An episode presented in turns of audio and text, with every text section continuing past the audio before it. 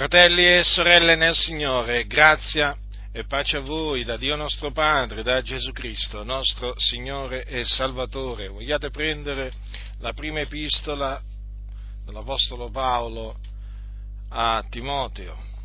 Prima epistola dell'Apostolo Paolo a Timoteo. Leggerò alcuni versetti dal capitolo 1, alcuni versetti, precisamente i versetti che vanno dal 12° al 17°. Così è scritto, queste sono parole dell'Apostolo Paolo: io rendo grazie a colui che mi ha reso forte, a Cristo Gesù, nostro Signore, dell'avermi egli reputato degno della sua fiducia, ponendo al ministero me, che prima ero un bestemmiatore, un persecutore e un oltraggiatore, ma misericordia mi è stata fatta, perché lo feci ignorantemente nella mia incredulità.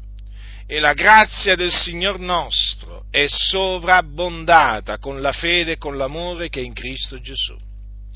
Certa è questa parola e degna d'essere pienamente accettata, che Cristo Gesù è venuto nel mondo per salvare i peccatori, dei quali io sono il primo. Ma per questo mi è stata fatta misericordia, affinché Gesù Cristo dimostrasse in me per il primo tutta la sua longanimità, e io servissi d'esempio a quelli che per l'avvenire crederebbero in Lui per avere la vita eterna. Ora al Re dei secoli, immortale, invisibile, solo il Dio, siano onore e gloria nei secoli dei secoli. Amen. Dunque l'Apostolo Paolo, in queste parole che lui scrisse a Timoteo, al giovane Timoteo, ringrazia il Signore Gesù Cristo, rende grazie a Cristo Gesù, colui che lo aveva reso forte, e lo ringrazia per averlo reputato degno della sua fiducia, ponendo al ministero lui, sì, proprio lui, Saulo da Tarso, perché così era conosciuto, perché era nato a Tarso, una città della provincia della Cilicia, che attualmente è una zona che fa parte della Turchia meridionale. La Cilicia era una provincia romana, e Saulo nacque a Tarso, che era una città di quella provincia. Ebbene, lui ringrazia Cristo Gesù perché aveva messo al ministero proprio lui, che prima era un bestemmiatore, un persecutore e un oltraggiatore,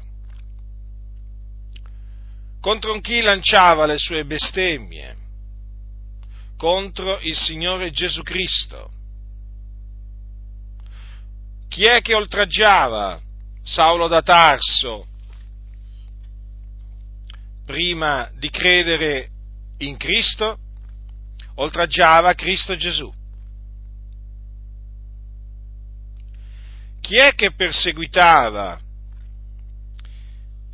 l'apostolo Saulo da Tarso secondo la legge fariseo? Chi è che perseguitava? Contro chi lui si lanciava nelle sue persecuzioni? Contro Cristo Gesù. Saulo da Tarso perseguitava Cristo Gesù. Come, qualcuno dirà, com'è possibile? Sì, perché Saulo da Tarso perseguitava il corpo di Cristo, perseguitava la Chiesa, era un persecutore della Chiesa, e la Chiesa è l'assemblea dei riscattati che appartiene a Cristo Gesù. Nell'epistola di Paolo ai Filippesi lui dice quanto segue, che quanto allo zelo lui era persecutore della Chiesa, così si è autodefinito l'Apostolo Paolo in merito al suo passato nel giudaismo, persecutore della Chiesa. Lui era un fariseo quanto alla legge ed era estremamente zelante nella tradizione dei padri, quindi nella tradizione giudaica. E badate bene che era così zelante che lui dice ai Galati che innanzitutto dice che perseguitavo a tutto potere la Chiesa di Dio e la devastavo, Ma poi dice anche questo: mi segnalavo nel giudaismo più di molti della mia età fra i miei connazionali, essendo estremamente zelante delle tradizioni dei miei padri. È chiaro che questo zelo per la tradizione dei suoi padri lo aveva portato a scagliarsi contro Gesù Cristo, contro il nome di Gesù il Nazareno, e quindi contro tutti coloro che invocavano il suo nome, cioè il nome di Gesù. E dunque lui perseguitava a tutto potere la Chiesa di Dio, era un persecutore della Chiesa di Dio che è in Cristo Gesù. Disse in una testimonianza che lui, in un discorso che lui fece davanti al re Agrippa e ad altri uomini importanti, tribuni e principali della città, dice così l'Apostolo Paolo: quanto a me avevo sì pensato anch'io di dover fare molte cose contro il nome di Gesù il Nazareno, e questo difatti fece a Gerusalemme, e avendone facoltà dai capi sacerdoti, serrai nelle prigioni molti dei santi, e quando erano messi a morte io detti il mio voto. E spesse volte per tutte le sinagoghe li costrinsi con pena a bestemmiare, e infuriato oltremodo contro di loro li perseguitai fino nelle città straniere. Quindi Saulo da Tarso non perseguitò i santi solo a Gerusalemme, ma li perseguitò anche finanche nelle città straniere. Ecco da quale zelo persecutorio era animato Saulo da Tarso nei confronti dei santi. È evidente che Saulo da Tarso a quel tempo odiava Cristo Gesù, lo odiava. I fatti sono questi, la verità è questa. E badate bene che chi odia il Signore Gesù Cristo odia anche l'Iddio e Padre suo, perché Gesù ha detto queste parole: chi odia me odia anche il Padre mio. Ora, vi ricordate che Gesù fu odiato dai giudei affinché si adempisse la parola scritta nella legge di Mosè? Mi hanno odiato senza cagione, o comunque nelle scritture, mi hanno odiato senza cagione. Gesù disse: ma questo è avvenuto affinché sia adempita la parola scritta nella loro legge, mi hanno odiato senza cagione. Ora, considerate attentamente questo: quei giudei che odiarono Gesù, mentre Gesù era sulla terra, pensate voi che non odiarono anche il Dio e Padre del nostro Signore Gesù Cristo? Certo che lo odiarono. Chi odia me odia anche il Padre mio. E chi era e chi è il Padre del Signore Gesù Cristo? Non è forse l'Iddio d'Abramo, di Isacco e di Giacobbe? Non è forse l'Iddio d'Elia? Quindi, badate bene, i giudei manifestarono odio non solo nei confronti di Gesù, ma anche nei confronti di Dio, che loro ritenevano essere il loro padre. Badate bene, dicevano di credere in Dio, però odiarono il suo figliuolo.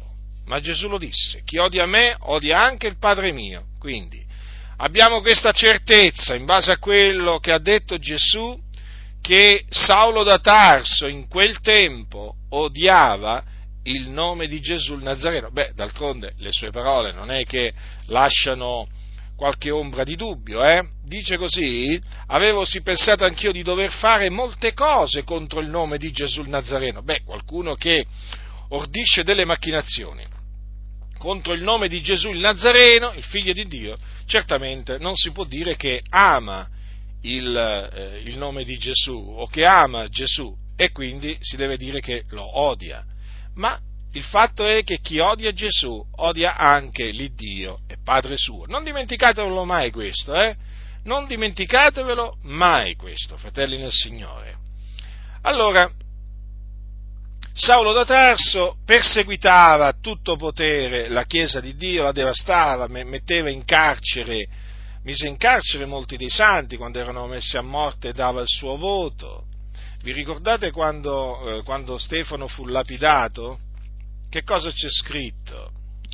C'è scritto che, dice, i testimoni deposero le loro vesti ai piedi di un giovane chiamato Saulo. Eccolo a Gerusalemme, Saulo da Tarso. Vedete? Quanto era considerato quel giovane chiamato Saulo? Era veramente in prima fila tra coloro che perseguitavano i santi, che perseguitavano coloro che avevano creduto in Gesù Cristo il Nazareno. Ma dice l'Apostolo Paolo a Timoteo, dice così: ma misericordia mi è stata fatta. Vedete? Quindi era stato un bestemmiatore, un persecutore e un oltraggiatore, ma misericordia gli fu fatta. Lui dice: perché lo feci ignorantemente nella mia incredulità. Notate dunque che lui, l'Apostolo Paolo, ha riconosciuto che in quel tempo era ignorante ed incredulo, badate bene. Beh, certo, Saulo credeva nell'esistenza di Dio, sì, nell'esistenza di Dio, credeva che Dio aveva creato tutte le cose, certo, però si è definito incredulo, perché dice: lo feci ignorantemente nella mia incredulità, certo, perché lui non credeva in Cristo Gesù, e non credendo in Cristo Gesù non credeva nemmeno nell'Iddio e Padre suo. Sì, perché Gesù Cristo è il Figlio di Dio che è stato mandato da Dio. Chi crede nelle parole di Gesù Cristo crede nelle parole di Dio, perché le parole che Gesù ha trasmesso sono le parole di Dio. Egli, cioè Gesù, ha parlato secondo che l'Iddio e Padre suo gli ha ordinato di parlare. Ora, Saulo in quel tempo non credeva che l'Iddio d'Abramo, di Isacco e di Giacobbe aveva mandato Gesù per il suo figliuolo, per salvare il mondo. Non credeva che Gesù era il Figlio di Dio. Non credeva che Gesù era il Cristo, cioè colui del quale il Dio aveva predetto la venuta tramite i suoi profeti e che doveva soffrire morendo sulla croce per i nostri peccati e risuscitare il terzo giorno a cagione della nostra giustificazione. Questo lui non lo credeva in quel tempo, perché lui era un incredulo, era sulla via della perdizione, quindi lui non credeva in Cristo Gesù. Lui dice: misericordia mi è stata fatta perché lo feci ignorantemente, nella mia incredulità. E quand'è che il Signore gli fece misericordia?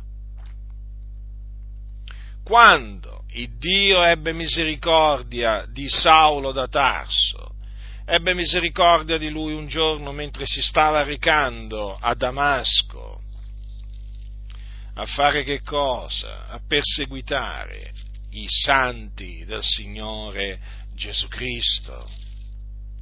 E stava andando a Damasco per cercare di quelli che seguivano la nuova via, uomini e donne, e menarli incatenati a Gerusalemme.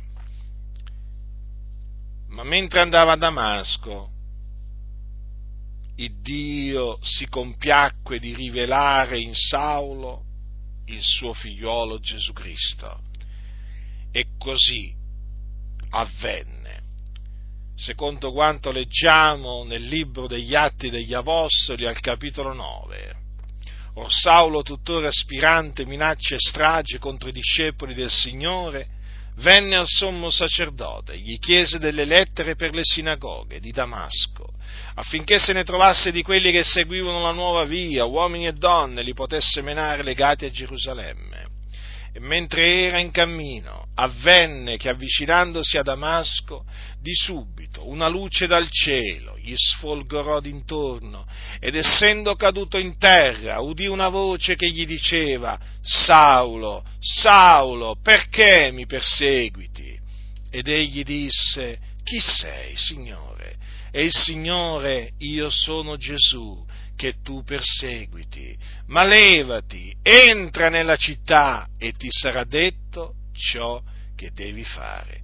Or gli uomini che facevano il viaggio con lui ristettero attoniti, udendo ben la voce ma non vedendo alcuno. E Saulo si levò da terra, ma quando aprì gli occhi non vedeva nulla, e quelli, menandolo per la mano, lo condussero a Damasco, e rimase 3 giorni senza vedere, e non mangiò né beve. Dunque, ecco in che maniera il Signore della gloria ebbe misericordia di Saulo da Tarso, di quel bestemmiatore, di quel oltraggiatore, di quel persecutore della Chiesa di Dio. Gesù gli apparve, fu una visione celeste in cui il Signore Gesù gli apparve.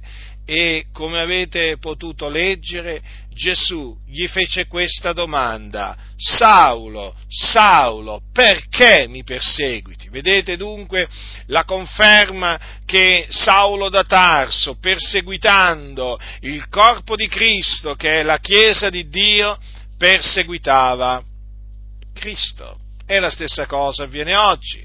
Tutti coloro che perseguitano il corpo di Cristo non fanno altro che perseguitare Cristo Gesù. Sono dei persecutori. Quindi il Signore ebbe misericordia di Saulo da Tarso in quella circostanza.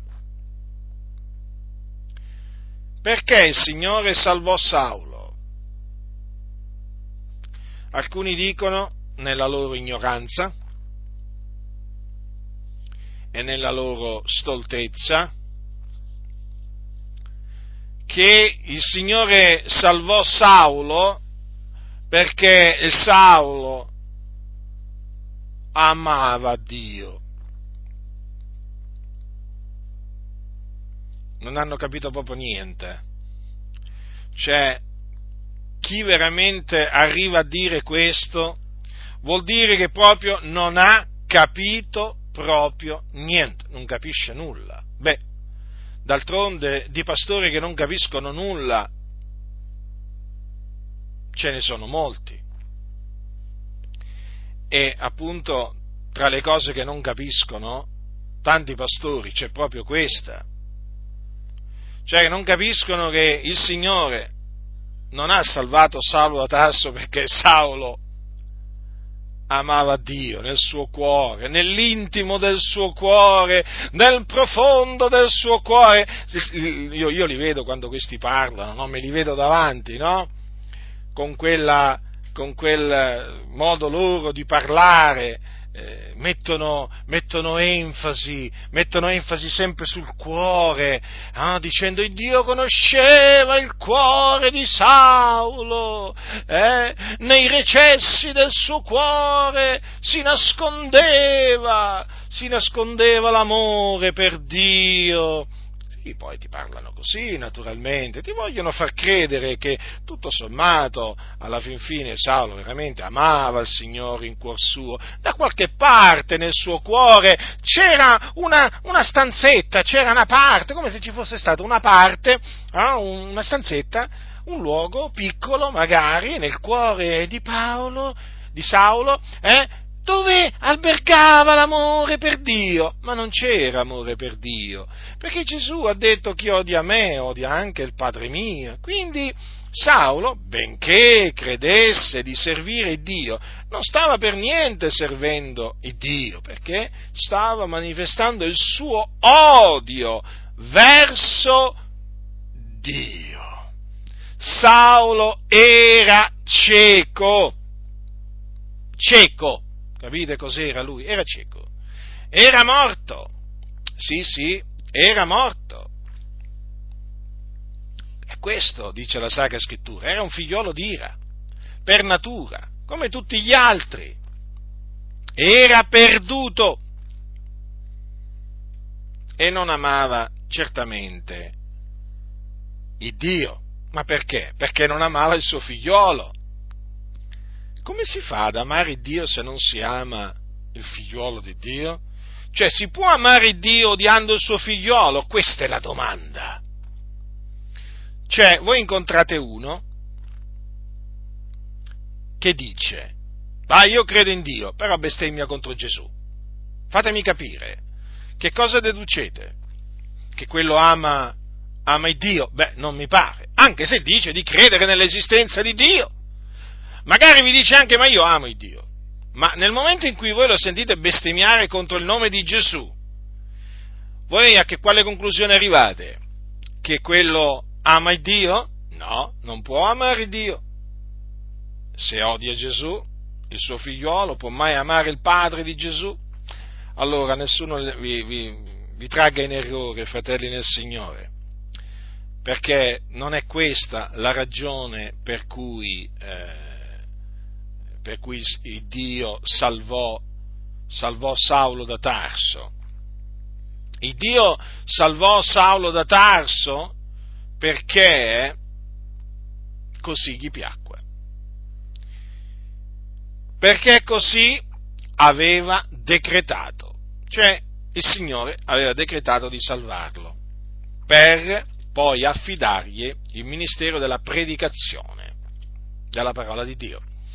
Ascoltate, lui dice ai Galati, l'Apostolo Paolo, queste parole: voi avete udito quale sia stata la mia condotta nel passato, quando ero nel giudaismo, come perseguitavo a tutto potere la Chiesa di Dio e la devastavo, e mi segnalavo nel giudaismo più di molti della mia età fra i miei connazionali, essendo estremamente zelante delle tradizioni dei miei padri. Ma quando il Dio, che mi aveva appartato fin dal seno di mia madre, mi ha chiamato mediante la sua grazia, si compiacque di rivelare in me il suo figliolo perché io lo annunziassi fra i gentili, io non mi consigliai con carne e sangue e non salii a Gerusalemme da quelli che erano stati apostoli prima di me, ma subito me ne andai in Arabia.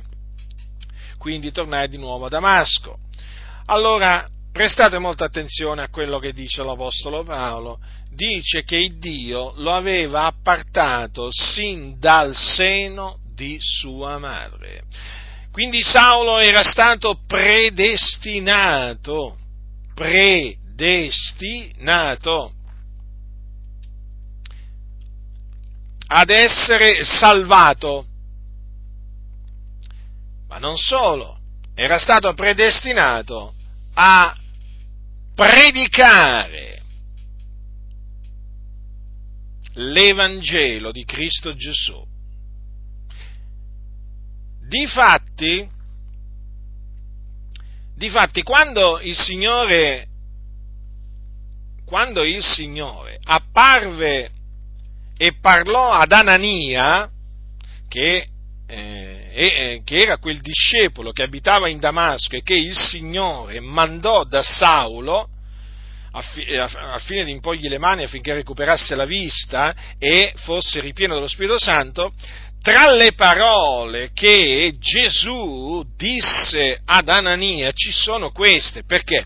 Perché quando il Signore disse ad Anania di recarsi nella strada detta diritta e di cercare in casa di Giuda un uomo chiamato Saulo da Tarso, Anania disse, rispose così: Signore, io ho udito dir da molti di quest'uomo quanti mali abbia fatto ai tuoi santi in Gerusalemme.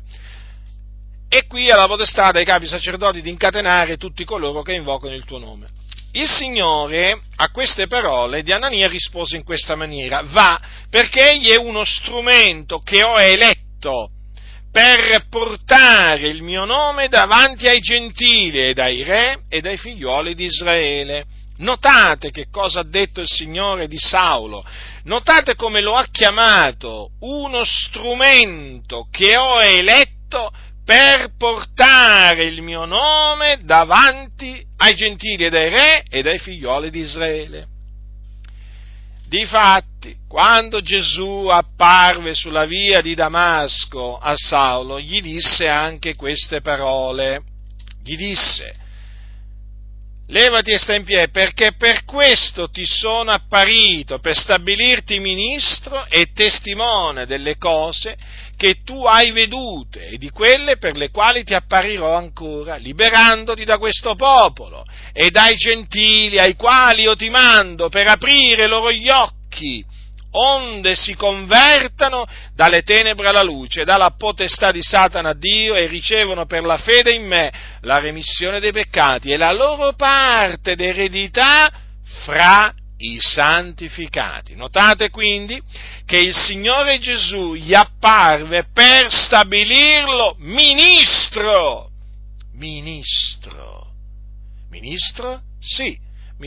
della Chiesa. Quindi il Signore di quel persecutore della Chiesa fece un ministro della Chiesa. Prendete l'epistola di Paolo ai Santi di Colosse, dice al capitolo 1 a partire dal versetto 24: ora io mi rallegro nelle mie sofferenze per voi, e quello che manca alle afflizioni di Cristo lo compio nella mia carne, a pro del corpo di Lui che è la Chiesa, della quale io sono stato fatto ministro, secondo l'ufficio datomi da Dio, per voi di annunziare nella sua pienezza la parola di Dio, cioè il mistero che è stato occulto da tutti i secoli e da tutte le generazioni, ma che ora è stato manifestato ai santi di Lui, ai quali Dio ha voluto far conoscere quale sia la ricchezza della gloria di questo mistero fra i gentili, che è Cristo in voi, speranza della gloria, il quale noi proclamiamo, ammonendo ciascun uomo, ammaestrando in ogni sapienza, affinché presentiamo ogni uomo perfetto in Cristo. Ascoltate, vedete che Paolo dice: io sono stato fatto ministro della Chiesa, che è il corpo di Cristo Gesù. Paolo non si autoproclamò ministro della Chiesa, ma fu stabilito, o non si stabilì da solo, non si autostabilì, ma fu fatto tale dal Signore. Notate appunto che cosa gli disse il Signore: per questo ti sono apparito, per stabilirti ministro. Quindi Paolo fu stabilito ministro della Chiesa, quindi servitore della Chiesa. Egli ricevette il ministerio di apostolo ed anche il ministerio di dottore, quindi due ministeri. Si possono ricevere anche due ministeri, non necessariamente uno, come naturalmente si può anche non ricevere alcun ministerio, perché non è che tutti sono apostoli, non è che tutti sono profeti, non è che tutti sono evangelisti o pastori e così via. Questo naturalmente lo dico perché, sapete, oggi ci sono degli insegnamenti fasulli anche in merito ai ministeri. Anche in merito ai ministeri. Allora, Saulo da Tarso fu stabilito ministro della Chiesa dal Signore. Vorrei che notaste che lui dice a Timoteo queste parole: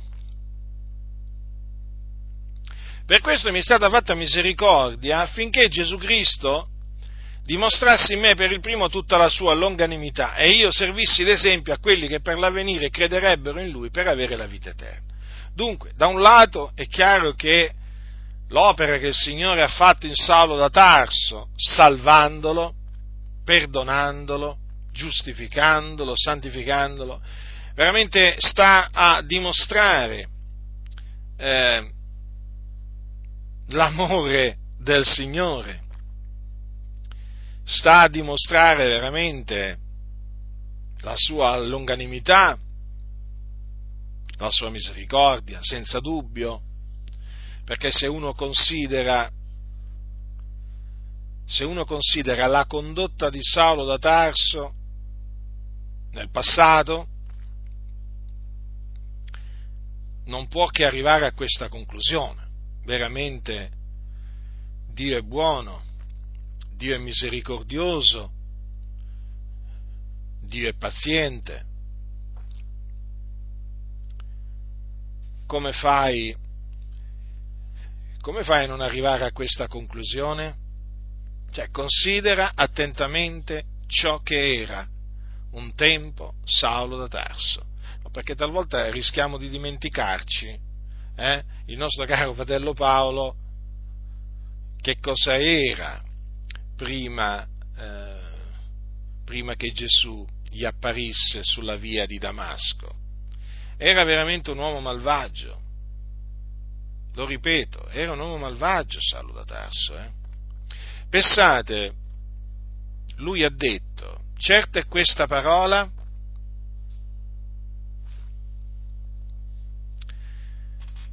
è degna d'essere pienamente accettata, che Cristo Gesù è venuto nel mondo per salvare i peccatori, dei quali io sono il primo. Quindi lui ha riconosciuto che era un peccatore, che era malvagio, che era un empio. Sì, proprio così. Aveva veramente fatto tanto male ai santi del Signore. Pensate che Anania avanzò, replicò al Signore quando il Signore Gesù gli apparve in visione. Rendetevi conto, Anania aveva sentito parlare da molti, quanto male questo uomo aveva fatto ai santi del Signore in Gerusalemme. Cioè, pensate un po' che nomea aveva questo Saulo da Tarso a quel tempo. E considerate anche questo, che quando giunse a Gerusalemme e tentava ad unirsi ai discepoli, c'è scritto, tutti lo temevano, non credendo che egli fosse un discepolo. Cioè, rendetevi conto voi, anche da queste parole che sono scritte nel libro degli Atti degli Apostoli, cioè com'era considerato Saulo da Tarso in seno alla Chiesa. Poi Barnaba, presolo con sé, lo menò agli apostoli, raccontò loro come per cammino aveva veduto il Signore gli aveva parlato, e come in Damasco aveva predicato con franchezza nel nome di Gesù. Da allora Saulo andava e veniva con loro in Gerusalemme e predicava con franchezza nel nome del Signore. Però vedete, ci fu bisogno che Barnaba lo prendesse con sé e lo menasse agli apostoli, perché non ci credevano.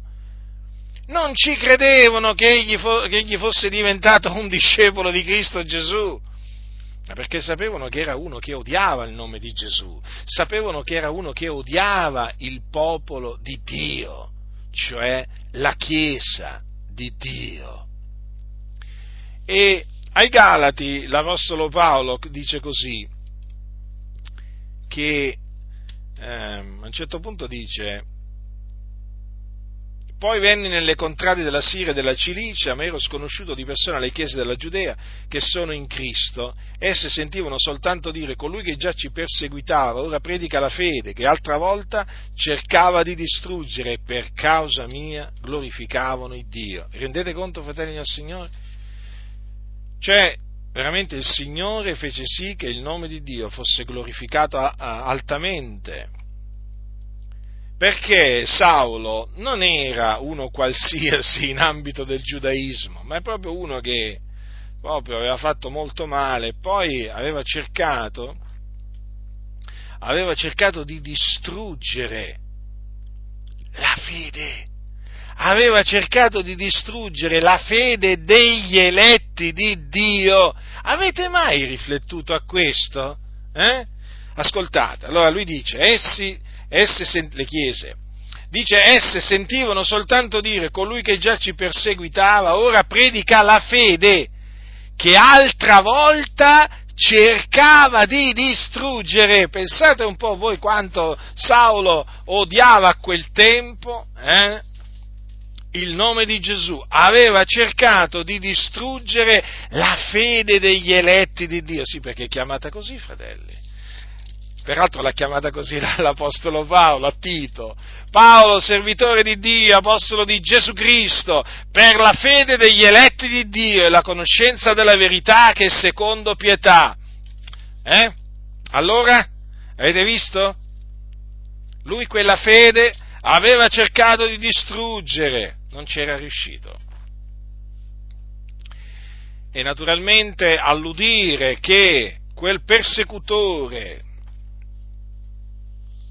era stato salvato dal Signore, si era messo a predicare la fede, cioè la parola della fede, pensate, Paolo si mise subito a predicare. Beh, era stato chiamato da Dio a predicare, quale zelo, Quale zelo, dice, e Saulo, dopo che Anania andò da Saulo, gli impose le mani affinché recuperasse la vista e fosse ripieno di Spirito Santo, e dopo fu battezzato in acqua, dice così: avendo preso cibo riacquistò le forze, no? È scritto di Saulo, perché stette tre giorni senza mangiare e senza bere. Dice: Saulo rimase alcuni giorni coi discepoli che erano a Damasco, e subito si mise a predicare nelle sinagoghe che Gesù è il figlio di Dio. E tutti coloro che l'udivano stupivano e dicevano: non è costui quello che in Gerusalemme infieriva contro quelli che invocano questo nome ed è venuto qua allo scopo di menarli incatenati ai capi sacerdoti? E sì, era proprio lui.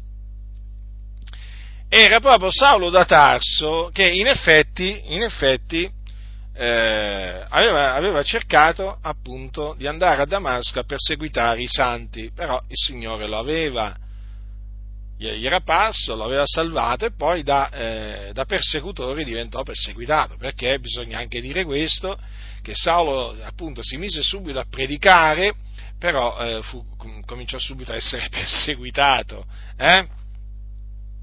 Infatti pensate che c'è scritto così, che lui in Damasco cominciò a dimostrare che Gesù è il Cristo.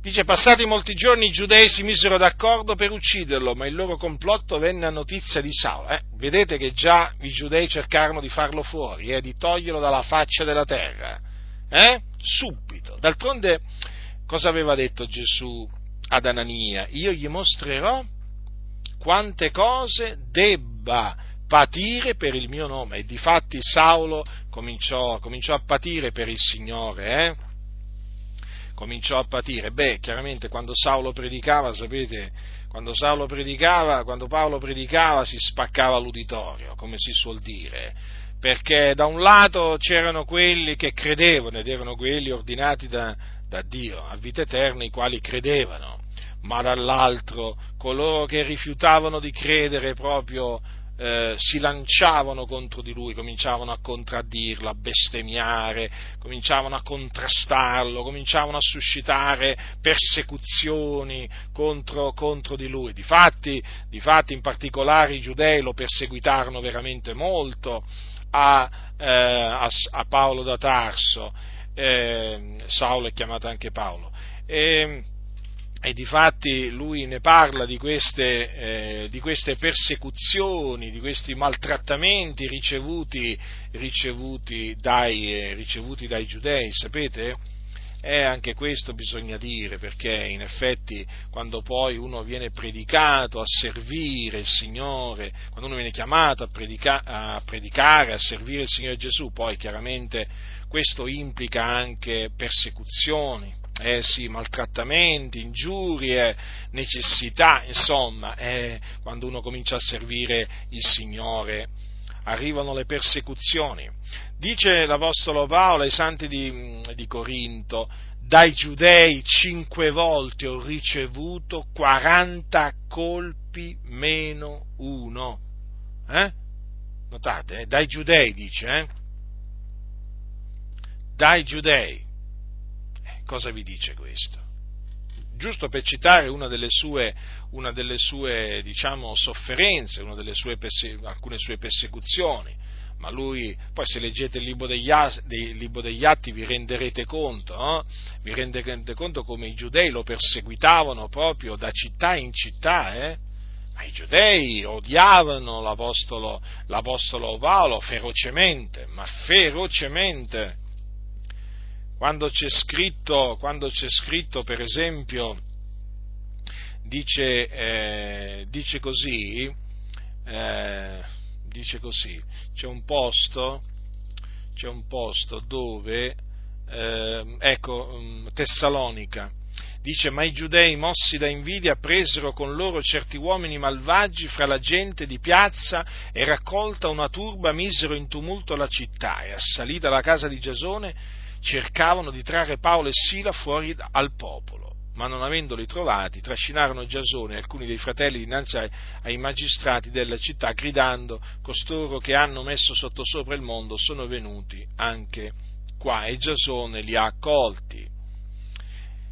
Ed essi tutti vanno contro gli statuti di Cesare, dicendo che c'è un altro re, Gesù, e misero sottosopra la moltitudine e i magistrati della città che udivano queste cose. E questi, dopo che ebbero ricevuto una cauzione da Giasone e dagli altri, li lasciarono andare. Vedete? Vedete come i giudei istigavano veramente le persone? E talvolta andavano a istigare chi? Certi uomini malvagi, capito? Dipendevano dalla piazza e li aizzavano contro gli apostoli, creando un tumulto. Per esempio, in un'altra circostanza, tempo prima, e precisamente ad Antiochia di Pisidia, guardate che cosa c'è scritto: ma i giudei istigarono le donne pie, ragguardevoli, i principali uomini della città, e suscitarono una persecuzione contro Paolo e Barnaba, e li scacciarono dai loro confini. Ma essi, scossa la polvere dei loro piedi contro loro, se ne vennero ad Iconio. Notate chi furono?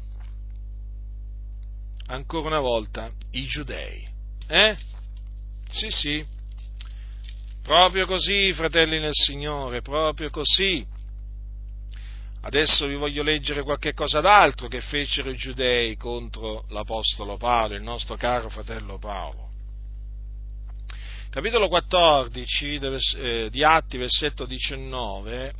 Allora, considerate che cosa avvenne in questa circostanza Allora loro si trovavano in una città chiamata Listra, avevano predicato là, lui era con Barnaba. Ascoltate che cosa c'è scritto. Dicendo queste cose, dal versetto 18, dicendo queste cose a malapena trattennero le turbe dal sacrificar loro. Or sopraggiunsero quivi dei giudei da Antiochia e da Iconio, che poi peraltro erano le città in cui erano state precedentemente Paolo e Barnaba. Ascoltate, i quali, avendo persuaso le turbe, lapidarono Paolo e lo trascinarono fuori della città, credendolo morto. Ma essendosi discepoli raunati intorno a lui, egli si rialzò ed entrò nella città, e il giorno seguente partì con Barnaba per Derba. Avete notato? Anche qui i giudei di due città in cui loro, Paolo e Barnaba avevano predicato, arrivarono a Listra. Cosa fecero? Persuasero le turbe, avendo persuaso le turbe, lapidarono Paolo, lo odiavano. Pensate che lo trascinarono fuori dalla città perché lo credevano morto. Pensate, lo trascinarono il suo corpo fuori di quella città credendolo morto, cioè praticamente avevano pensato, ecco, adesso l'abbiamo fatto fuori, non ci disturberà più, non continuerà più a predicare che Gesù di Nazareth è il Cristo e così via. Ma si sbagliarono grandemente perché Paolo si rialzò, dice, ed entrò nella città. Il giorno seguente partì con Barnaba per Derba. Questo giusto per farvi capire, fratelli nel Signore, quale odio, quale disprezzo i giudei, chiaro, non solo i giudei, ma perché Paolo fu perseguitato anche dai gentili, ma in particolar modo lui fu perseguitato dai giudei. Ricordatevi che l'Apostolo Paolo, quando arrivava in una città, cercava la sinagoga e là cominciava a trarre i suoi ragionamenti dalle scritture, esponendo ai presenti che era stato necessario che il Cristo soffrisse e risuscitasse dai morti. E lui diceva ai giudei presenti che il Cristo è quel Gesù che io v'annunzio. Cioè, ricordatevi che quando Paolo parlava ai giudei, gli annunziava Cristo e lui crocifisso. In altre parole, gli annunziava che Gesù di Nazareth era il Messia, il Cristo, cioè colui che Dio aveva promesso per mezzo dei suoi profeti che doveva venire nel mondo per soffrire per i nostri peccati, morendo sulla croce e risuscitare dai morti il terzo giorno. E questo messaggio scandalizzava i giudei, li scandalizzava, sì, è così, perché la parola della croce è scandalo per i giudei, Cristo crocifisso è scandalo per i giudei. Allora i giudei disubbidienti rimanevano scandalizzati, indignati, infuriati dinanzi a questa predicazione di questo loro connazionale, e perché Saulo era un loro connazionale, e proprio si scagliavano contro di lui con ferocia. E badate bene che ancora oggi Paolo da Tarso è odiato dai giudei disubbidienti. Ho letto tanti libri, diciamo, di scrittori ebrei, anche rabbini, dove veramente manifestano il loro odio profondo verso Paolo da Tarso. Sì, un odio profondo, addirittura lo accusano di avere fatto nascere l'antisemitismo. Pensate di che cosa viene accusato Paolo, di avere praticamente, di essere all'origine dell'antisemitismo, ma Paolo non è assolutamente all'origine di nessun antisemitismo cristianesimo, perché Paolo non perseguitò gli ebrei, semmai fu perseguitato dagli ebrei. Abbiamo visto alcune delle circostanze in cui i giudei lo perseguitarono. Paolo che era ebreo di nascita, disse quello che Dio lo sospinse a dire in merito ai giudei, non si inventò nulla contro i giudei. Difatti nell'epistola ai santi di Tessalonica che cosa gli ha detto? Gli ha detto: poiché fratelli voi siete divenuti imitatori delle chiese di Dio che sono in Cristo Gesù nella Giudea. Dice: in quanto che anche voi avete sofferto dai vostri connazionali le stesse cose che quelle chiese hanno sofferto dai giudei, i quali hanno ucciso il Signore Gesù e i profeti, hanno cacciato noi e non piacciono a Dio e sono avversi a tutti gli uomini, divietandoci di parlare ai gentili perché siano salvati. Essi vengono così colmando senza posa la misura dei loro peccati, ma ormai li ha raggiunti l'ira finale. Ora, i rabbini ebrei ortodossi e anche ultraortodossi prendono queste parole dell'Apostolo Paolo, perché loro vanno a leggere il Nuovo Testamento, ma per trovare naturalmente passaggi, e poi naturalmente prenderli come pretesto per accusare ingiustamente Paolo o noi diciamo cristiani, noi discepoli di Cristo Gesù. L'Apostolo Paolo ha semplicemente detto la verità, perché lui ha detto la verità che in Cristo Gesù. Cosa ha detto? Che cosa ha detto? Ha detto che i giudei hanno ucciso il Signore Gesù e i profeti. Chi furono coloro che uccisero i profeti? Chi furono quelli che uccisero il profeta Zaccaria? Non furono gli ebrei? E quindi? Ma per ricordarvi quello che dice la Sacra Scrittura. Se voi leggete l'Antico Testamento vi renderete conto che ci furono profeti che furono messi a morte. Sì, furono messi a morte dai giudei, dagli ebrei.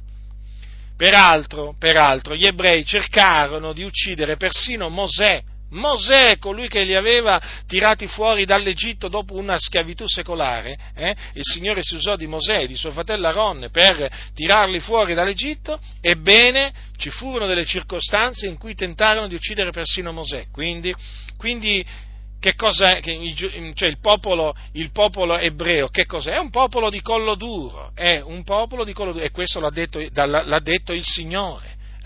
E quindi, voglio dire, hanno manifestato la loro durezza anche nei confronti di Gesù e nei confronti degli apostoli, perché vedete poi che cosa dice?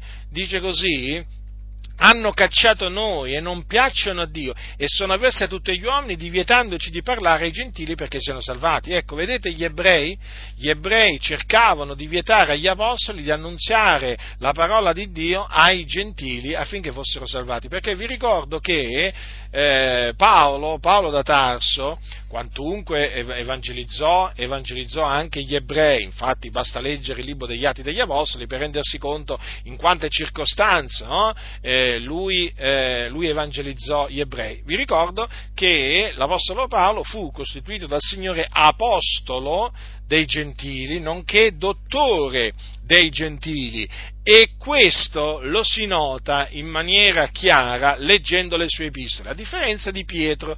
Pietro invece, l'apostolo Pietro, fu costituito apostolo della circoncisione, e difatti c'è una differenza tra le epistole di Paolo e prendete per esempio la prima epistola di Pietro, no? C'è una differenza, è come se c'è una differenza, sempre parola di Dio, intendiamoci, fratelli nel Signore, sempre parola di Dio, però naturalmente non si può non notare la differenza.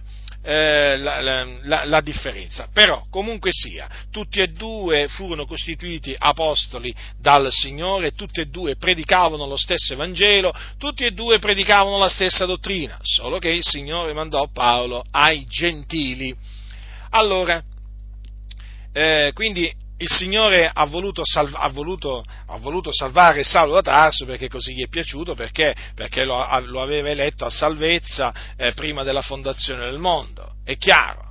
aveva scritto il suo nome nel libro della vita fin dalla fondazione del mondo, e quando giunse il tempo da lui stabilito dal Signore, il Signore gli fece grazia, perché così ha voluto il Signore, dice il Signore, io farò grazia a chi vorrò far grazia. Quindi è chiaro che se Saulo ha ricevuto grazia è perché il Signore ha voluto fargli grazia. Badate bene, il Signore ha voluto fargli grazia, non è Saulo che ha voluto essere graziato. No, infatti avete notato che cosa dice ai Galati? Ma quando il Dio che mi aveva appartato fin dal seno di sua madre e mi ha chiamato mediante la sua grazia si compiacque di rivelare in me il suo figliolo. Vedete? Fu Dio che si compiacque di rivelare in Paolo il suo figliolo. Quindi vedete che Paolo attribuiva a Dio la sua salvezza, o meglio alla volontà di Dio la sua salvezza, non alla sua propria volontà. Notate? Quando dice Dio, dice si compiacque di rivelare in me il suo figliolo. Vedete, in queste parole c'è il riconoscimento della sovranità di Dio, cioè che Dio fa tutto ciò che vuole Lui. Veramente il Signore Dio regna. Allora è chiaro che l'esempio di Saulo da Tarso è di grande incoraggiamento, perché che cosa ci mostra? Che un uomo può essere estremamente malvagio, che un uomo può perseguitare a tutto potere la Chiesa di Dio, che un uomo può essere veramente uno che odia oltremodo il Signore Gesù, Ma se il Signore Dio lo ha eletto a salvezza prima della fondazione del mondo, sappiate che quell'uomo al tempo stabilito da Dio, nel modo stabilito da Dio, nel luogo stabilito da Dio, il Signore lo salverà come ha salvato Saulo da Tarso. Di questo noi siamo certi, non abbiamo il minimo dubbio. Ma alcuni dicono: ma allora voi siete uomini di certezze, non avete dubbi? Perché dovremmo avere dei dubbi? Se la parola di Dio dice così, ma perché io devo dubitare della parola di Dio? Ma perché devo dubitare di Dio? Ah, ma questa l'hanno scritta gli uomini! Sì, è vero, l'hanno scritta gli uomini, è vero, sì, l'hanno scritta gli uomini, ma uomini che furono ispirati da Dio, uomini che parlarono da parte di Dio, per mezzo dello Spirito, quindi se hanno parlato da parte di Dio, io perché devo dubitare di Dio? Lungi da me dal dubitare di Dio, io credo in Dio, in tutto quello che dice Dio, La sua parola è verità e per cui dobbiamo credere alla verità. Noi non dobbiamo credere alle menzogne, alle favole, ma alla verità ci dobbiamo credere. Allora, l'esempio di Saulo è un esempio proprio chiaro, ma così chiaro, fratelli nel Signore. Pensate che è così chiaro che molti lo offuscano.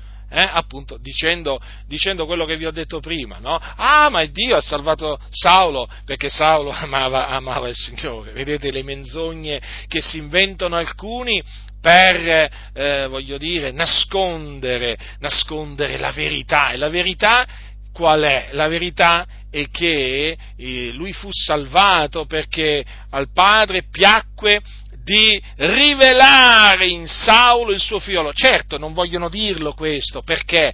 Perché a Dio Padre, il Padre non si compiace di rivelare il suo figliolo in tutti, ma solamente in quelli che Lui ha eletto a salvezza prima della fondazione del mondo, cioè in quelli che sono ordinati a vita eterna. Allora, siccome che loro devono nascondere questo, perché sono dei disonesti, sono degli sleali, perché non amano la parola di Dio, allora si inventano che Dio salvò Saulo perché Saulo amava il Dio. Pensate un po' voi, in un certo senso Saulo se l'è pure meritata la salvezza, ma vedi un po' te, alla fine fanno passare Saulo, sì, per uno che aveva bisogno di Gesù, ma che alla fine amava Dio, e quindi Dio gli ha dato il contraccambio alla fin fine. Ma come? Vuoi che Dio non contraccambiasse l'amore di Saulo verso Dio? Certo, ecco, l'ha contraccambiato salvandolo. Beh, allora a questo punto Paolo è stato salvato per opere, è stato salvato per suoi meriti personali, non è più stato salvato per la grazia di Dio, no, perché si è meritata la salvezza. Vergogna, vergognatevi voi tutti che insegnate questa menzogna in merito al motivo per cui Saulo fu salvato dal Signore. Vi dovete vergognare, ve lo ripeterò fino a che avrò un alito di vita. Dovete arrossire, diventare viola, dovete provare veramente vergogna, non la provate ancora, ma il Signore ve la farà provare la vergogna.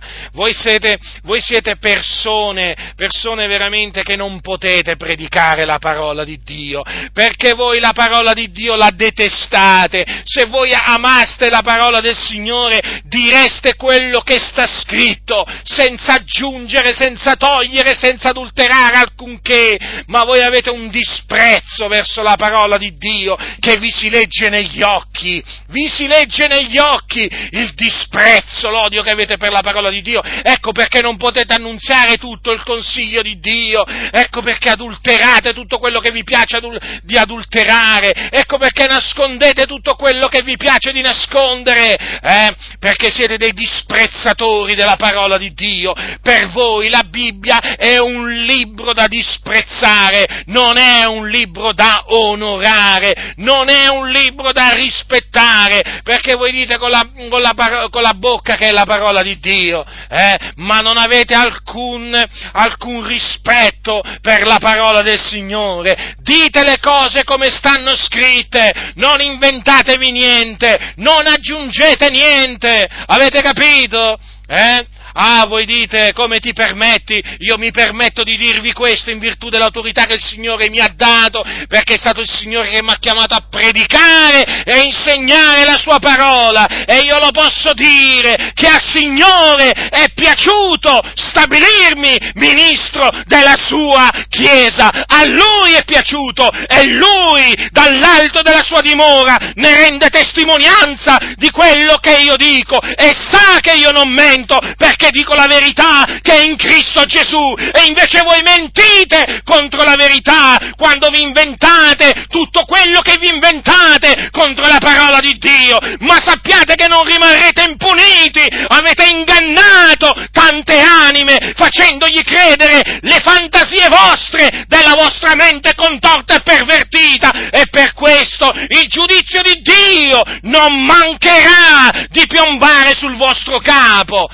Cosa pensate? Ricordatevi che Paolo, di quelli che turbavano i santi della Galazia, disse queste parole, attenti, dice così, una tal persuasione non viene da colui che vi chiama, e colui che vi conturba ne porterà la pena. E voi siete dei conturbatori, avete conturbato i santi con le vostre menzogne, sì, li avete conturbati fino ad oggi, e perciò porterete la pena della vostra ribellione, ostinatezza e malvagità. La porterete come? Ravvedetevi, convertitevi ipocriti che state dietro i pulpiti col tesserino del pastore, ravvedetevi e scendete da quei pulpiti. Non siete in grado di predicare, non siete in grado di insegnare, non siete stati chiamati da Dio a predicare, ipocriti, scendete. Non lo vedete da voi stessi, c'è bisogno che qualcuno ve lo fa vedere. Che non siete dei predicatori, non siete dei ministri della Chiesa, voi siete dei filistei, Siete degli impostori, vi siete autoproclamati pastori, voi corrotti che manipolate la parola di Dio, l'adulterate, la distruggete e prendete piacere in tutto questo. Voi siete degli impostori e molti se ne stanno rendendo conto che siete degli impostori. Sì, grazie a Dio veramente, voi che adulterate la parola del Signore, voi che la disprezzate, ma il Signore è giusto, vi sta strappando dalle anime tutti coloro che Lui vuole, Lui lo fa come vuole, dove vuole, nella maniera in cui vuole Lui, ma cosa pensate di poter fermare la mano dell'Iddio vivente e vero, Ma cosa pensate, Pensate, nemmeno il Papa, quello che viene chiamato Papa, riesce a fermare la mano dell'Iddio vivente e vero, perché Dio gli sta strappando tutte le anime che Lui vuole, e ve le strappa pure a voi, papi evangelici, ipocriti, sepolcri imbiancati, Siete tali e quali ai cardinali, ai vescovi e ai preti, Siete dei sepolcri imbiancati! Siete dietro il pulpito o perché siete figli di cosiddetti pastori, impostori come voi? Siete figli di impostori, Siete stati preceduti da degli impostori, Avete seguito le orme appunto del vostro papà impostore e vi siete messi dietro il pulpito a ingannare le anime, a estorcere denaro, ma appunto perché non avete ricevuto nessuna chiamata a predicare, nessuna chiamata a pascere il gregge del Signore, Siete degli infiltrati, gente che va cacciata via, voi siete dei filistei che si sono veramente introdotti nel campo di Israele per guastare il campo di Dio, dovete essere cacciati, ma comunque il Signore un giorno vi caccerà dalla sua presenza. A voi ipocriti, voi potete ingannare le persone ma non il Signore che scruta i cuori e le reni, Avete stancato il Dio, sappiatelo, le vostre opere malvagie, le vostre parole malvagie hanno stancato il Dio, hanno fatto indignare il Dio, e cosa pensate di farla franca? No, non la potete fare franca, voi potete farla franca alla giustizia umana, ma non alla giustizia di Dio, Vi prenderà dovunque andiate, lì vi prenderà il Signore. Se non vi ravvedete, altro che Dio è buono e non castiga, Dio è buono ma castiga pure, e duramente gli ipocriti come voi, se non vi ravvedete. Quindi, ecco, vedete, fratelli nel Signore, cosa viene nascosto da molti alle chiese, che Saulo fu salvato perché al Signore piacque di salvarlo, e quindi perché dipese dalla volontà del Signore. Certo, non vogliono dirlo perché chiaramente dopo non vogliono poi chiaramente trovarsi in questa condizione, perché poi devono spiegare come mai il Signore non si rivela a tutti. Capito? Come mai il Signore non rivela a tutti il suo figliuolo? Perché poi devono rispondere alla domanda, ma se il Signore è buono, perché non rivela il suo figliuolo a tutti? Lo può fare, Come ha fatto con Saulo, lo può fare verso tutti. Certo, c'è il potere di farlo il Signore, ma non ha la volontà di farlo questo. Perché? Perché il Signore non salverà tutti gli uomini indistintamente, singolarmente, no, perché ha deciso di salvarne solo una parte. Infatti ha detto, io farò grazia a chi vorrò far grazia. Infatti poi Paolo dirà che Dio fa misericordia a chi vuole e indura chi vuole. Pensate che per dimostrare che Dio indura chi vuole ha preso l'esempio di Faraone. È andato a prendere l'esempio di Faraone. Come agì il Signore nei confronti di Faraone? Lo indurò. Perché? Ma perché volle indurarlo. per manifestare la sua gloria, per manifestare la sua potenza contro gli egiziani, affinché il suo nome fosse pubblicato oggi per tutta la terra, per mostrare proprio la sua potenza e affinché il suo nome fosse pubblicato per tutta la terra. Quindi, vedete? Viene nascosta, ancora una volta dobbiamo riscontrare che c'è in atto questa macchinazione satanica di nascondere parti del consiglio di Dio per determinati fini, perché loro temono che appunto in questa maniera poi Dio venga accusato di essere ingiusto, ma Dio non è ingiusto, perché appunto ha detto: io farò grazia a chi vorrò far grazia, quindi Dio è libero di fare grazia a chi vuole Lui. Ma loro non ritengono che Dio questi ipocriti, ma parlo di quelli falsi, proprio di quelli falsi proprio, di quelli che sono lì col tesserino, che manco sono nati di nuovo, peraltro molti, parlo di quella gente malvagia, che odia la giustizia, la verità, e che c'ha il nome di pastori, che stanno dietro i pulpiti, Ma questi qui odiano Dio, ma questi non hanno nessun timore di Dio, perché per loro Dio non è libero di fare quello che vuole, avete capito? Loro sì, quando loro parlano veramente ti fanno credere che loro sono liberi di dire e fare quello che vogliono loro. Pensate, Dio invece non è libero di fare e di dire alcunché. No, sembra proprio quasi che Dio debba stare agli ordini di questi ipocriti, di questi malvagi.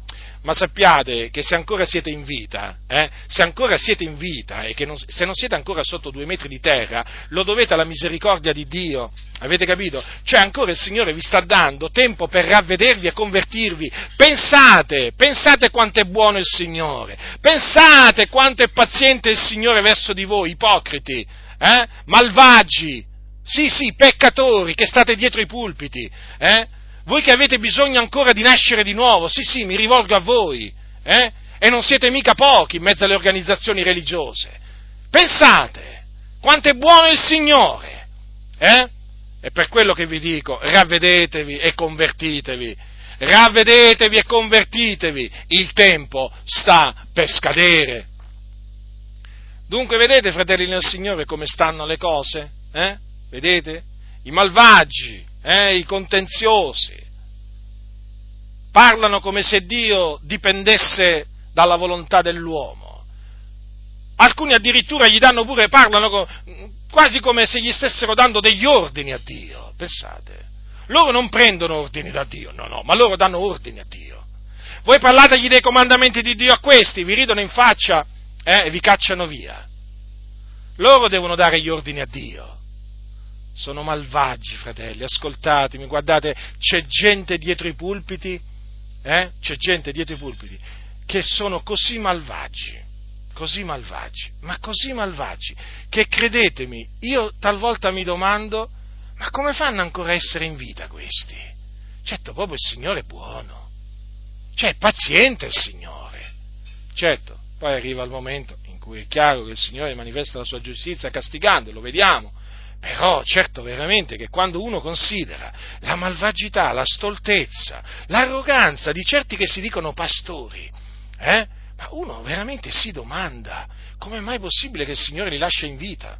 Beh, certo, comunque una cosa è certa, che il Signore li lascia in vita anche per manifestare la sua gloria e la sua potenza, perché come nel caso di Faraone, gli indura il cuore per poi manifestare la sua potenza. Infatti il Signore sta indurando i cuori di molti pastori e li sta castigando, sì, sto parlando di quelli che odiano la parola di Dio, di quelli che odiano il popolo di Dio, sto parlando di coloro che sfruttano il popolo di Dio, che usano la parola di Dio come pretesto per arricchirsi, per estorcere denaro, sto parlando di costoro che non hanno alcun ministero da parte di Dio, avete capito di chi sto parlando? Il Dio li sta colpendo, gli sta indurando il cuore e li sta colpendo, come ha fatto con Faraone, per far vedere che Egli è Dio, che Egli è un Dio che ama la giustizia, che Egli ancora oggi è un vendicatore, che ancora oggi non lascia il colpevole per innocente. Ma torniamo a parlare, di Paolo da Tarso. Allora, l'Apostolo Paolo ha detto ha detto a Timoteo queste parole. Dice così, ma per questo mi è stata fatta misericordia, affinché Gesù Cristo dimostrassi in me per il primo tutta la sua longanimità, e io servissi d'esempio a quelli che per l'avvenire crederebbero in lui per avere la vita eterna. Allora, ascoltate, l'Apostolo Paolo dunque, vedete che il Signore gli fece misericordia affinché poi lui servisse d'esempio ai credenti.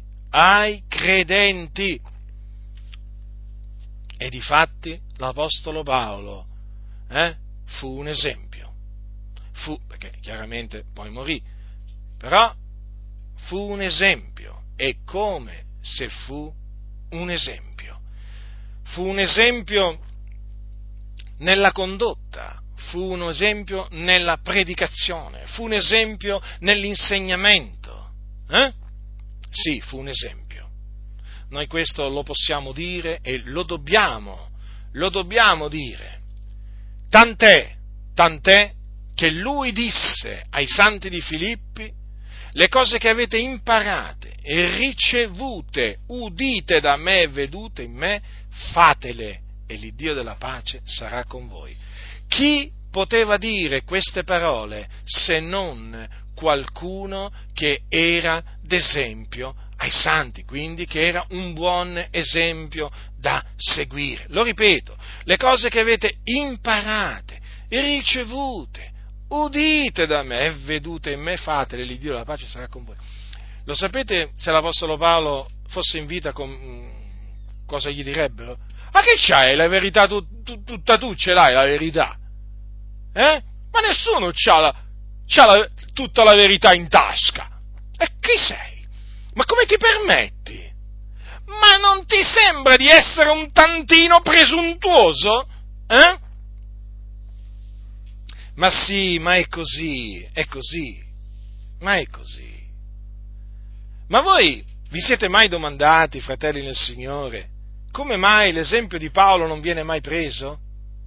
Nel senso, come un esempio di ministro, come un esempio, diciamo, di condotta, come mai?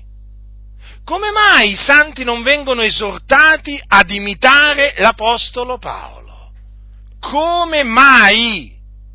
Come mai quelli che sono, diciamo, dietro i pulpiti, non vengono esortati a predicare come predicava l'Apostolo Paolo? Non vengono esortati a insegnare come insegnava l'Apostolo Paolo? Come mai? Come mai? Ma perché l'Apostolo Paolo è considerato un presuntuoso, un arrogante?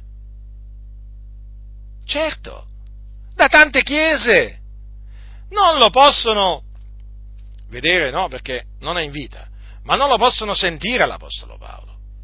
Non lo possono sentire. Per quello non mi possono sentire a me, perché io prendo come esempio l'Apostolo Paolo. D'altronde, la scrittura mi autorizza a farlo.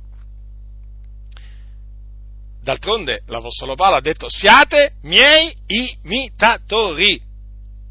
L'ha detto lui, Ma com'è? All'Apostolo Paolo gli si deve credere quando dice tutte le cose, noi sappiamo che tutte le cose cooperano al bene di quelli che amano il Dio, i quali sono chiamati secondo il suo proponimento. Ah, quando dice queste parole, amen, amen, senti dire, oh! O quando, per esempio, avete sentito quando citano le parole dell'Apostolo Paolo: l'Iddio mio supplirà ad ogni vostro bisogno, secondo le sue ricchezze, con gloria in Cristo Gesù, e sentite, amen! Amen, amen. Oi, quando dici Paolo ha detto siate miei imitatori, non senti manco un amen. Se viene detto, ma oggi chi lo dice? È un matto solo quello che lo dice oggi. Oggi solo i matti predicano queste cose, solo i matti, ve lo posso assicurare. Avete notato dunque? O per esempio quando dice l'Apostolo Paolo: rallegratevi del continuo nel Signore, da capodico, rallegratevi, e tutti amen. Qui ci dice di rallegrarci. O quando dice ai Tessalonicesi: siate sempre allegri, amen. Vabbè che alcuni scambiano l'allegrezza per la buffoneria, purtroppo non sanno nemmeno cosa significa rallegrarsi nel Signore, addirittura si vestono da clown, fanno proprio buffonerie di tutti i generi nel locale di culto, per strada. Ecco, questo per loro è rallegrarsi nel Signore, quando non ha niente a che fare questo con il rallegrarsi nel Signore. Ma io vi stavo dicendo, quando si leggono certi passi, no? Che poi sono peraltro molto conosciuti, questi passi, li ha detti l'Apostolo Paolo, queste parole le ha scritte lui, le chiese quando sentono queste parole, subito, amen, amen, se mi sentono dire che Paolo ha detto siate i miei imitatori, lo ha detto questo sia ai Filippesi che anche ai Corinti. Ai Corinti vi volevo leggere però quello come l'ha messa ai Corinti: siate i miei imitatori come anch'io lo sono di Cristo. Ecco, a lì non senti manco un amen, no? Subito ti si scagliano contro, ma che stai dicendo? L'Apostolo Paolo è l'Apostolo Paolo, adesso ti sei messo in testa pure che dobbiamo imitare l'Apostolo Paolo? No, mi sono messo in testa, me l'ha messo in testa il Signore. Sai, ipocrita, mi sto rivolgendo a te, sai, io ho la mente di Cristo, non è che ho la mente di Balaam come ce l'hai tu, capisci? Io ho la mente di Cristo. Io non è che ho la mente di Dema, che avendo amato il presente secolo lasciò Paolo e se ne andò a Tessalonica. No, io ho la mente di Cristo, hai capito? E voglio continuare ad avere la mente di Cristo fino a che avrò un alito di vita. Tu c'hai un'altra mente, capisci? Ecco perché quando senti dire siate miei imitatori come anch'io lo sono di Cristo, ti turi le orecchie e ti getti queste parole alle spalle, hai capito, ipocrita? Sei tu che ti devi vergognare, tu sei presuntuoso, tu sei arrogante, non l'Apostolo Paolo, hai capito? E nemmeno io sono arrogante nel proclamare queste parole, perché queste parole sono fedeli e veraci, e tu sei un bugiardo, hai capito tu, presidente di questo o di quell'altra organizzazione, di questo o di quell'altro movimento, faccia veramente dura come il diamante, hai capito? Cosa sei? Sei un ipocrita, E la tua ipocrisia è manifesta, perché le persone intelligenti l'hanno capito che sei un ipocrita, hai capito? Ormai le tue battutine, le tue barzellette, ormai non hanno più presa, hai capito, ipocrita? Ecco dunque, fratelli nel Signore, siate i miei imitatori come anch'io lo sono di Cristo. Dunque, l'Apostolo Paolo era un esempio perché imitava Cristo. Era un imitatore di Cristo Gesù, questo significa che seguiva le orme di Cristo. A molti non piace sentir dire questo, certo, non mi piace. Allora ascoltate, ma se l'Apostolo Paolo ha comandato siate i miei imitatori come anch'io lo sono di Cristo, vuol dire che allora è possibile imitarlo. Cioè non è solo un dovere, ma anche c'è la possibilità, uno può imitarlo, ma che Paolo ti diceva di fare una cosa impossibile? Peraltro, ma se c'è riuscito lui con la grazia di Dio, perché non ci possiamo riuscire noi? Con la grazia di Dio, che è con noi, ovviamente, perché senza il Signore non possiamo fare niente. Siate i miei imitatori, come anch'io lo sono di Cristo. E allora tutti devono imitare l'Apostolo Paolo, tutti, sia quelli che hanno un ministero, sia quelli che non hanno ricevuto alcun ministero. Tutti! No, perché alcuni pensano che solamente chi ha ricevuto un ministero deve essere un imitatore di Paolo. No. Tutti quanti, tutti i santi. Considerate dunque la condotta di Paolo, la condotta, il modo di parlare, il modo di ragionare, il modo di pensare. Imitatelo. Le cose che insegnate, fatele. Capito? E Dio sarà con voi. Non volete imitare Paolo? Allora non volete imitare Cristo. Allora Dio sarà contro di voi, ve lo assicuro. Volete condurvi secondo il vostro cuore ostinato? Volete ribellarvi al Signore? Dio sarà contro di voi, non importa chi siate. Non importa chi siate, giovani, vecchi, uomini, donne. Badate bene che questa che vi ho letto è la parola di Dio, ve lo ricordo, è la parola di Dio, proceduta dal trono di Dio, non ve lo dimenticate mai questo, Dunque, vedete, si è adempiuto quello che il Signore naturalmente si era proposto, di fare di Paolo un esempio, e difatti lo è, fratelli, difatti lo è. A me è un esempio per i santi, ecco perché poi l'Apostolo Paolo esortava i santi a camminare seguendo l'esempio che avevano in loro, no? In lui e nei suoi collaboratori, quando per esempio dice ai Colossesi, certo, perché anche a quel tempo non è che tutti seguivano l'esempio degli Apostoli, dice così: siate miei imitatori, fratelli, riguardate a coloro che camminano secondo l'esempio che avete in noi, perché molti camminano, ve l'ho detto spesso e ve lo dico anche ora piangendo, da nemici della croce di Cristo, la fine dei quali è la perdizione, il cui Dio è il ventre, la cui gloria in quel che torna a loro vergogna, gente che l'anima le cose della terra. Certo, è chiaro. Questi qua che camminavano da nemici della croce di Cristo non seguivano l'esempio che avevano negli Apostoli. Allora riflettete, vi voglio fare riflettere, fratelli.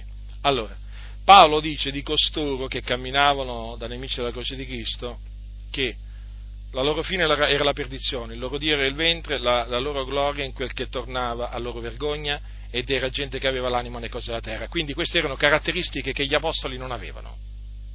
Non avevano, perché gli Apostoli non si conducevano da nemici della croce di Cristo, ma semmai da amici della croce di Cristo, perché rinunziavano alle cose nascoste e vergognose, si studiavano di non essere d'intoppo né ai credenti nemmeno agli increduli, facevano rinunzi di ogni genere, veramente rinunzi di ogni genere, pur di piacere al Signore, pur di essere un esempio per i fratelli.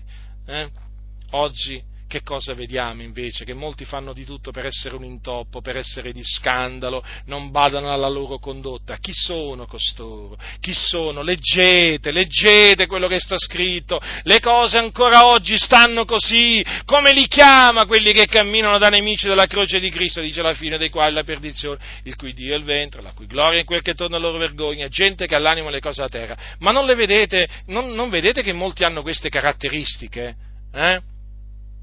Ma io voglio dire, ma c'è bisogno che ve lo dica io questo? Ma ve lo dice già l'Apostolo Paolo, credete a quello che dice l'Apostolo Paolo.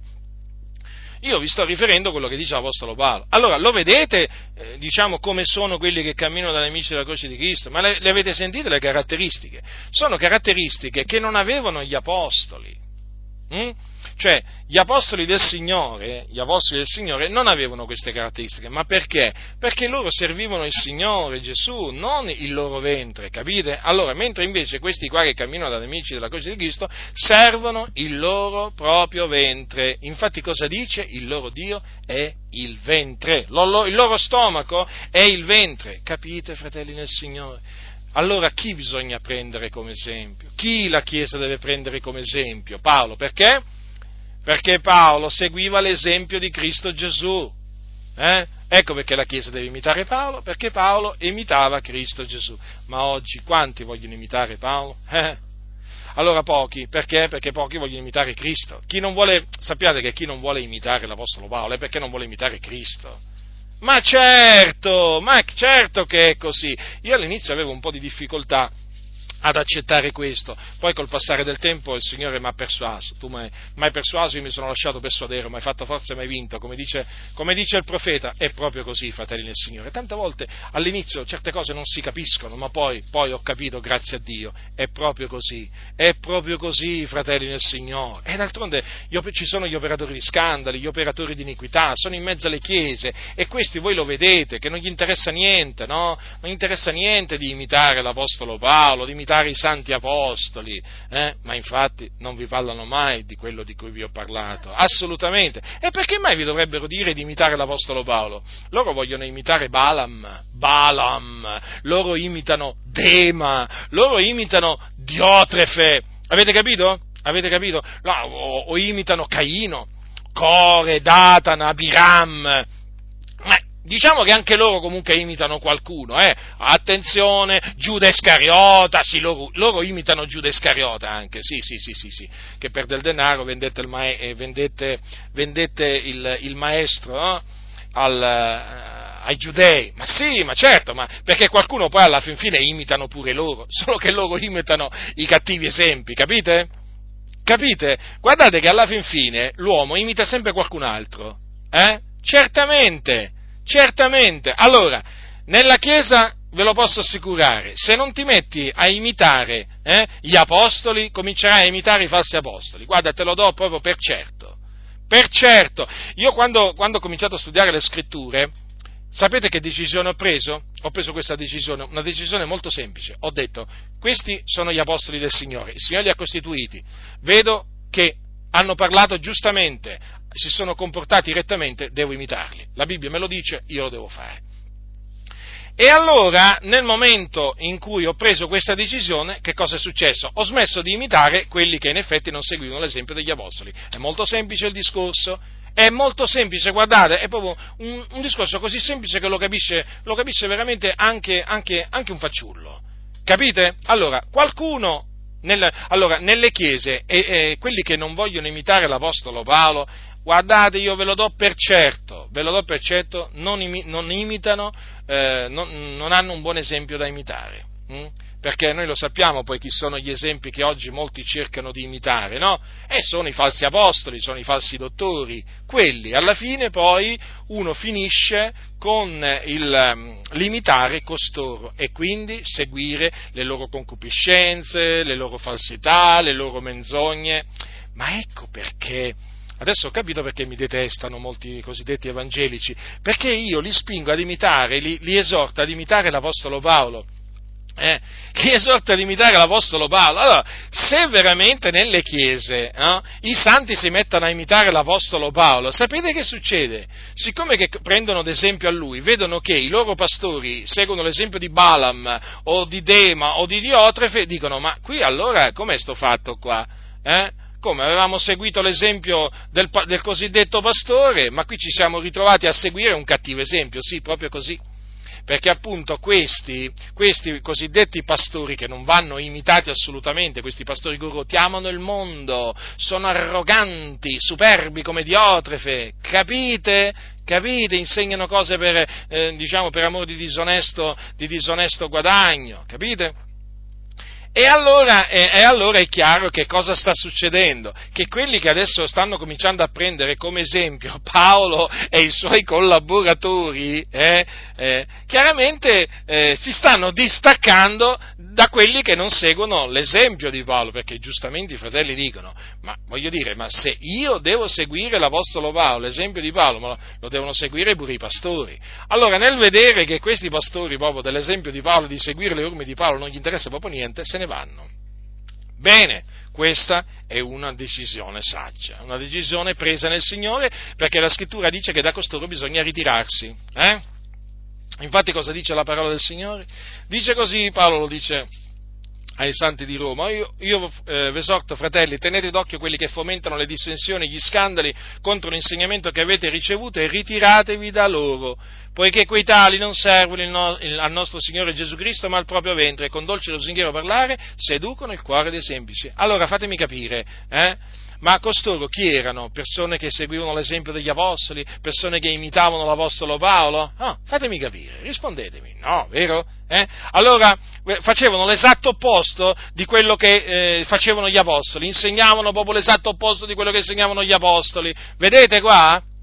Cosa dice l'apostolo Paolo? Di ritirarsi da costoro. Per quale ragione? Ma perché quelli non servono il Signore Gesù Cristo. E chi servono? Il ventre, perché il loro Dio è il ventre.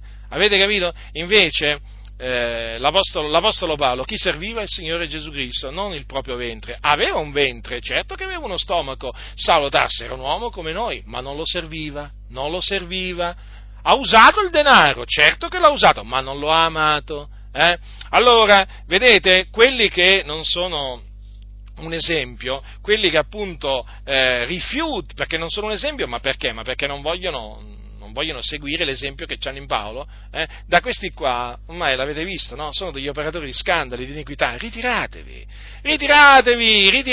da queste chiese dove veramente ci sono imitatori di Balaam, di Diotrefe, di Dema dietro i pulpiti, non ci sono imitatori di Paolo, in queste chiese dove non ci sono imitatori di Paolo ve ne dovete andare, fratelli del Signore, ascoltatevi, dissodatevi un campo nuovo, perché ormai abbiamo capito che è tempo perso in queste comunità, ma proprio tempo perso, non perdete solo tempo però, non perdete solo tempo, anche energie, denaro e così via, andatevene via, l'avete capito, ma lo vedete? Ma lo vedete che questi non sono assolutamente imitatori di Paolo? Non fanno niente per imitare l'Apostolo Paolo, anzi, fanno di tutto per far biasimare la dottrina di Dio, bestemmiare il nome di Dio.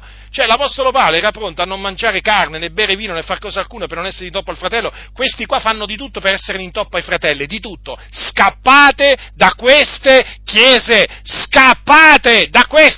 dissodatevi un campo nuovo, fratelli, ascoltatemi, questi sono impostori, certo si presentano col titolo pastore, predicatore, apostolo, profeta, evangelista, ma sono impostori, ma si capisce, no? Ma si capisce, Avete visto come camminano coloro che appunto sono nemici della croce di Cristo? Cambiate sempre davanti quelle parole dell'Apostolo Paolo, e così vi renderete conto chi sono costoro, li individuerete subito, e così vi ritirerete, perché è chiaro, prima bisogna individuarli, no, costoro, poi, una volta accertato che hanno queste caratteristiche, decisione da prendere, ritirarsi, e invece unirsi con coloro che vogliono imitare l'Apostolo Paolo, con coloro che vogliono imitare l'Apostolo Paolo. Ricordatevi quello che ha detto Paolo: siate miei imitatori. E non era un presuntuoso, non era un arrogante, perché lui veramente imitava Gesù. Tutti noi, quindi, fratelli nel Signore, siamo chiamati a imitare il nostro caro fratello Paolo. Naturalmente, con questa mia predicazione io ho voluto esaltare l'Iddio di Paolo, è ovvio questo, perché tutto quello che Paolo ha fatto, fratelli, ricordatevi, lo ha fatto non già lui, ma la grazia di Dio che era con lui. Vi ricordate infatti che cosa disse ai santi di Corinto? Dice così, dice: ho faticato più di loro tutti, non già io però, ma la grazia di Dio che è con me. Quindi è chiaro che quello che Paolo ha potuto fare per essere d'esempio a noi, lo ha fatto in virtù della grazia di Dio che era con lui, e che misura di grazia era con lui. Però, voglio dire, tutto viene dal Signore, tutto viene da lui, capite? La sapienza che aveva Paolo, da chi veniva? Da lui? No, dal Signore. La conoscenza, la potenza, la franchezza, tutto veniva dal Signore, veramente, la grazia veramente di comportarsi onestamente, giustamente, anche questo veniva tutto dal Signore. Per quello l'Apostolo Paolo è da prendere esempio. Attenzione, non ho detto che Pietro non è da prendere d'esempio, Giovanni non è da prendere d'esempio. Mi sono concentrato naturalmente su Paolo, su cui peraltro, diciamo, ci sono più scritti e anche più riferimenti alla sua vita, magari di quanto ce ne siano di altri apostoli, ma comunque, peraltro, lui è stato costituito apostolo e dottore dei gentili, e noi siamo gentili in Cristo Gesù, quindi in un certo senso noi gentili, noi chiaramente l'Apostolo Paolo per forza di cose lo dobbiamo prendere come esempio, se il Signore l'ha costituito apostolo e dottore dei gentili, vi rendete conto? L'ha costituito per noi, l'ha messo, gli ha dato quei ministeri per noi, capite? Allora noi dobbiamo usufruire di quello che il Signore ha dato a Paolo per noi. Quindi, fratelli nel Signore, studiamoci di seguire l'esempio che abbiamo in Paolo da Tarso, che da persecutore della Chiesa il Signore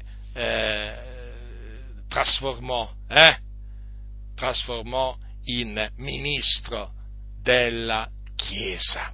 La grazia del Signore nostro Gesù Cristo sia con tutti coloro che lo amano con purità incorrotta. Amen.